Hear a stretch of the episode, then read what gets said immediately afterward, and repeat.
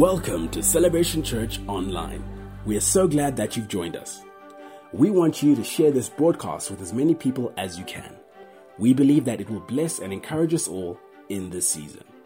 Remember to continue reaching out to your loved ones. Stay connected with each other, especially with your self family. The Bible gives us a pattern to look out for one another. Let's speak His word, and His strength will carry us through. Hey, I want to greet you today, and uh, we are so blessed to live in the time that we're living in. It's the time of the end, and God has prepared something for you and I in the end of time that opens our hearts to draw near to Him, to seek Him, to desire Him, to desire His presence, and He gives us a future and a hope. I hope that you're not allowing fear to grip your heart. God has given us an opportunity to work on our characters. We've been talking about character over the last few weeks. This morning, I would like you to view your life from the perspective of a long car journey, a long car trip. This trip started at birth. And of course, your parents drove for quite a few years. But at some point, you took over the steering wheel. You may have done fine for a while. But lately, you're beginning to wonder about the direction that you're traveling, or you wonder exactly where you are right now and whether you should even be visiting this particular region. You see, one way to identify your location is to start, if you haven't already, reading the signs along the side of the road. Uh, they'll give you what you need. They give you needed information, like what highway you're on, or what direction you're heading, and even what destination you desire to reach. Now, I know this is pretty simplistic and this illustration has its limitations, but it can help you and I understand where we may be going when it comes to a life controlling problem or if we are developing life controlling issues. What are the road signs that you and I should be looking for or noticing? And just where are we headed? Where are we going? You see, with this picture, uh, with these thoughts in your mind, I want us to look at a list of the various road signs, or what I call symptoms, of a life controlling problem, or life controlling problems, or a dependency or a codependency. You see, if you're experiencing growing anticipation of behavioral practice or substance use, it usually leads to a preoccupation. You know, on the job, while you're driving, or doing just about anything in your daily routine, thoughts turn to that substance or thought turns to that certain behavior. If that's happening, it's called preoccupation.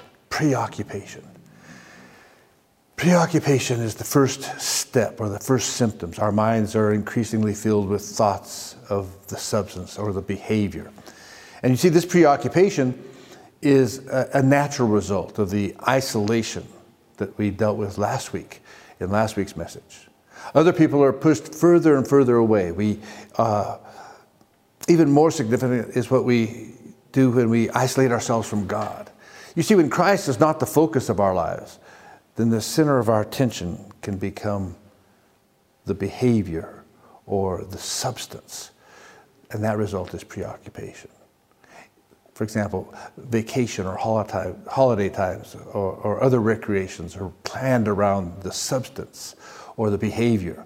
Fishing trips became, become drinking binges. Vacations turn into gambling excursions. You see, it's in times of boredom that the mind seeks stimulation of thinking about the substance or the behavior. That was the trouble with David and Bathsheba in the Bible. It grew from a preoccupation into a adultery and ultimately murder when David was idle. The Bible declares that it was the what, what helped set up that situation. It says in 2 Samuel 11, verse 1, and it came to pass after the year was expired, at the time when kings go forth to battle, that David sent Joab and his servants with him and all Israel and they destroyed the children of Ammon and besieged Rabbah. But David tarried still at Jerusalem. You see, David was idle, the Bible says, and he'd probably been watching and thinking for quite a while about the neighborhood lady who was bathing on her rooftop. You see, remember, the principle is that thoughts are what lead to our behavior. This progresses into a growing need for the substance or the behavior in times of stress. This need can be brought on by stress on the job, maybe minor marriage problems, or the pressure of an emergency situation. Oh, I've had enough, I've had a rough day, I need a drink. Well, we're seeing many people today under stress because of this COVID crisis, this situation. And many are not turning to God. They're turning to substance abuse, substances, or relationships to try to ease their pain, to try to ease the stress that they're feeling. Substance may be used in an attempt to prevent stress. That's another thing we have to look at. Oh, this is going to be a long day. It's going to be a hard day. I better take a pill. I need my medication. You see, I was preaching in a church in the United States a few years ago, and after an altar call, I called people forward that were dealing with stress or anxiousness or other infirmities. And I spoke to a man in his, I think about his mid 30s. And after finding out that he had issues and he wanted me to pray for him, uh, he decided to tell me that he had chosen to self medicate in order to deal with the stress. And uh, that he told me then that his uh, choice of medication was alcohol. Uh, needless to say, this prayer session didn't go very well. Even as the substance or behavior begins to take over yours and my thought life, or anyone's thought life, those involved may put on a face of normalcy. In other words, other people may not know what's going on. And why is this so? Because other people have been pushed away. We try to keep people at a safe distance, so it's easier to hide our thoughts and our actions. Number two, we begin to move from preoccupation to a growing rigidity in our lifestyles. Our rituals begin to develop that lead to use or behavior in small, seemingly innocent steps. For example, a gambler may find himself checking the odds on a daily basis. A sexual addict feels that he needs to cruise around the city or the town or certain streets looking for people of the opposite sex. Frustration and anger occur when the ritual is interrupted or when someone interferes with the ritual. Someone might get angry with their spouse who happens to come home early or who asks for help with tasks that interfere with the use or the practice that they're being involved in. Particular times of the day are set aside for that use or that practice. For example, after work, we have an after work drink or a bedtime pill. There's a number of those things. Or maybe what happens is we have self imposed rules that begin to be adjusted or ignored as our need for this substance grows. For example, my, my no drinking at lunch rule. I can be broken just this once. Or, I never risk more than such and such an amount of dollars in a week. But this is such a great chance to win back all that I've lost, and maybe even more. Social events and Free time activities are limited, we begin to limit those to those which accommodate our practice or our usage. I cannot go anywhere without my medication. I only get together with fellow drinkers, fellow users, fellow gamblers, or people that stimulate my sexual activity. Social activities increasingly involve sexual attraction, whatever the addiction is. Number three, then we go to this next stage, which is loss of control all of our areas of life and lifestyle are now structured to serve and support the life controlling problem. We now become enslaved by the use or the practice. The use or the practice is no longer limited to set times of the day. Morning drinking and blackouts may become a part of alcohol use. Substance use may involve continuous dosages. X rated movies are watched at home now porn sites and magazines are kept readily available within short reach. Binges, spending on food, uh, or, or buying compulsively are given into.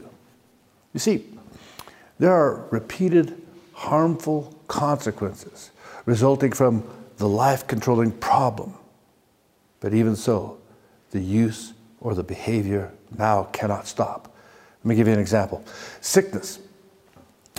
People always sick. Broken relationships, lost jobs, they just continue. The gambler may be losing far more than he can afford. The compulsive spender may be fusing huge credit card bills or debts. This is where we need to be spiritually aware, and this is where the Bible helps us. The Bible talks about perseverance. So as we continue our study of the scriptures, that we've we, we see that we've been given exceedingly and precious promises, great and precious promises. And we know that if we begin to live by these, that we're able to participate in the divine nature. And, and that allows us to overcome any controlling, in fact, anything. We can overcome anything with God's divine nature. So, to honestly identify the symptoms of a life controlling problem, that quite frankly may be the most difficult task we ever face. But we know that we're not alone in the struggle. You see, we find great comfort in the Bible, in the scriptures, that we have been using as the basis for our teaching. First, 2 Peter 1, verses 3 through 11. By now, we should have almost memorized it. It says, His divine power has given us everything we need for a godly life through our knowledge of Him who called us by His own glory and His own goodness. Through these, He has given us His very great and precious promises, so that through them we may participate in the divine nature, having escaped the corruption in the world caused by evil desires. For this reason, make every effort to add to your faith goodness, and to goodness, knowledge, and to knowledge, self control, and to self control, perseverance. There's our word for the day perseverance. Perseverance. We're going to talk about perseverance. And to perseverance, we go on and talk about godliness. And to godliness, mutual affection. And mutual affection, love. For if you possess these qualities, the Bible says, in increasing measure, they'll keep you from being ineffective and unproductive in your knowledge of our Lord Jesus Christ. But whoever does not have them is nearsighted and blind, forgetting that they've been cleansed from their past sins. Therefore, my brothers and sisters, make every effort to confirm your calling and election. For if you do these things, you will never stumble and you'll receive a rich welcome into the eternal kingdom of our Lord and Savior Jesus Christ. I love that passage of Scripture. Add to self control perseverance. Perseverance. You see, I think perseverance could be described as endurance or holding tightly to a firm commitment over the long haul, over a long period of time. The good news is that this perseverance leads to two kinds of rewards. The first will be freedom from our life controlling problem. And then there are the rewards that will go on into eternity. I want to take a deeper look at the Bible and what the Word of God has to say about the benefits of perseverance. Uh, some people don't know what it means to persevere, they don't know what it means to endure. And I want to talk to you about how we can find strength and courage to persevere. Hebrews chapter 12, verses 1 and 2. It says, Therefore, since we are surrounded by such a great cloud of witnesses, let us throw off everything that hinders us and the sin that so easily entangles. And let us run with perseverance the race that's marked out for us, fixing our eyes on Jesus, the pioneer and the perfecter of our faith. Some versions say the author and the perfecter. And it says, For the joy that was set before him, he endured the cross, scorning its shame, and sat down at the right hand of the throne of God. Jesus is the pioneer. He's the author, he's the perfecter of our faith we need to have perseverance to do this. Ephesians 6, verses 10 through 18 says, Finally, be strong in the Lord and in the power of his might.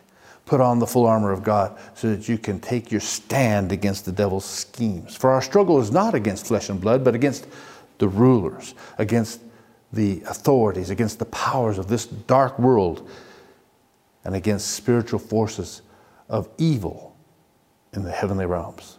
Therefore, put on the full armor of God So when the day of evil comes, you'll be able to stand your ground. And having done all, stand. Stand firm then, for with your belt of truth buckled around your waist and the breastplate of righteousness in place, and with your feet fitted with the readiness of the gospel of peace. In addition to this, take up the shield of faith with which you can extinguish all the flaming arrows of the evil one. Take on the helmet of salvation and the sword of the Spirit, which is the Word of God, and pray in the Spirit on all occasions with all kinds of prayers and requests. With this in mind, be alert and always keep on praying for the Lord's people. There's a perseverance in that. Fight, stand. Having done all, stand. Keep standing. Persevere. Stay in there. Get that armor on. 2 Corinthians 10, verses 3 through 6, it says, For though we live in this world, we do not wage war as the world does. The weapons we fight with are not the weapons of the world. On the contrary, they have divine power to demolish strongholds. We demolish arguments and every pretension that sets itself up against the knowledge of God. And we take captive every thought to make it obedient to Christ. And we will be able to, we will be ready, the Bible says, to punish every act of disobedience once our obedience is complete. That doesn't sound easy, does it? Because it's not. It is really a persevering thing. We've got to bring every thought captive. We've got to punish every act of disobedience and make our obedience complete. Hebrews 10, verses 35 and 36 says, So do not throw away your confidence because it'll be richly rewarded. You need to persevere so that when you've done the will of God, you can receive what was promised. Don't throw away your confidence. Hang in there so you can receive what God promised, the promises of God. 2 Timothy 2, verses 12 and 13. The King James Bible says that they all might be damned who believed not the truth, but had pleasure in unrighteousness. But we are bound to give thanks always to God for you, brethren, beloved of the Lord, because God has from the beginning chosen you to salvation through sanctification of the Spirit and belief of the truth. The process of sanctification and the process of belief in the truth is just that it's a process. It doesn't happen overnight, it happens over a period of time. And it needs perseverance. Sanctification is a work. Sometimes we get discouraged, we get let down, we feel like, man, I'm not making it. I have good news for you persevere. Hang in there. Your perseverance will lead you into the godliness and the character that God wants for you. Philippians 1 and verse 6. Being confident of this very thing, that he who has begun a good work in you will perform it to the day of Jesus Christ. Well, I tell you what, I get hope in that because I see Jesus as persevering with me. He's begun the work and he will perform it until he returns. Thank God. You see, as we develop our faith in Jesus Christ, our lives are characterized by goodness, which we said was moral, excellence, moral excellence. As we exercise goodness, as goodness is exercised, we develop a greater knowledge of who we are in Christ. When we exercise that knowledge, it enables us to master our appetites and to begin to experience self control. As we practice self control, then it's God who gives us the ability to persevere. That word persevere means to patiently endure. The decision to, person, to persevere, the decision to patiently endure, is an active choice to go with God. I want to go with God. See, making that decision may involve reordering the priorities of our lives. For example, Hebrews says this in Hebrews 12, verses 1 and 2. Therefore, since we are surrounded with such a great cloud of witnesses, let us throw off everything that hinders us and the sin which so easily entangles, and let us run with patience the race that is marked out for us, fixing our eyes on Jesus, the pioneer and the perfecter, the author and the perfecter of our faith. For the joy that was set before him, he endured the cross, scorning its shame, and sat down at the right hand of the throne of God.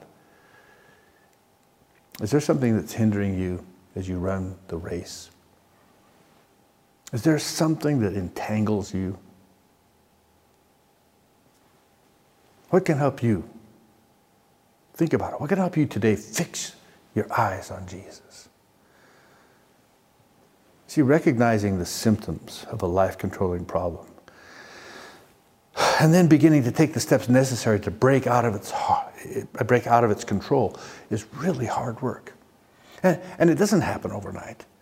It requires the kind of perseverance that God is willing to build into our lives as we daily practice self control. Now, we practice self control in the big issues and in the little ones. If you can learn to begin to set a pattern of dealing with the little issues, there are little things that you can do. Uh, that's why we discipline our children. We help them to get up in the morning and brush their teeth, make their beds.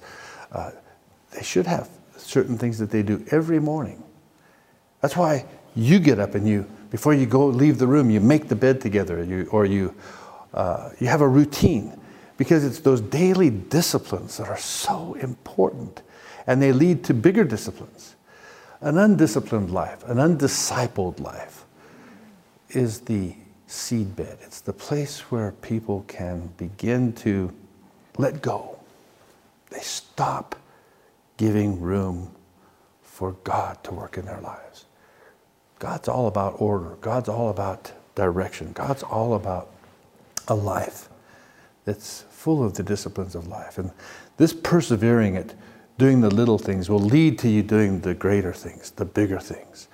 And so this week, I want you to just think about some of the little things that you need to bring back into the disciplines of your life.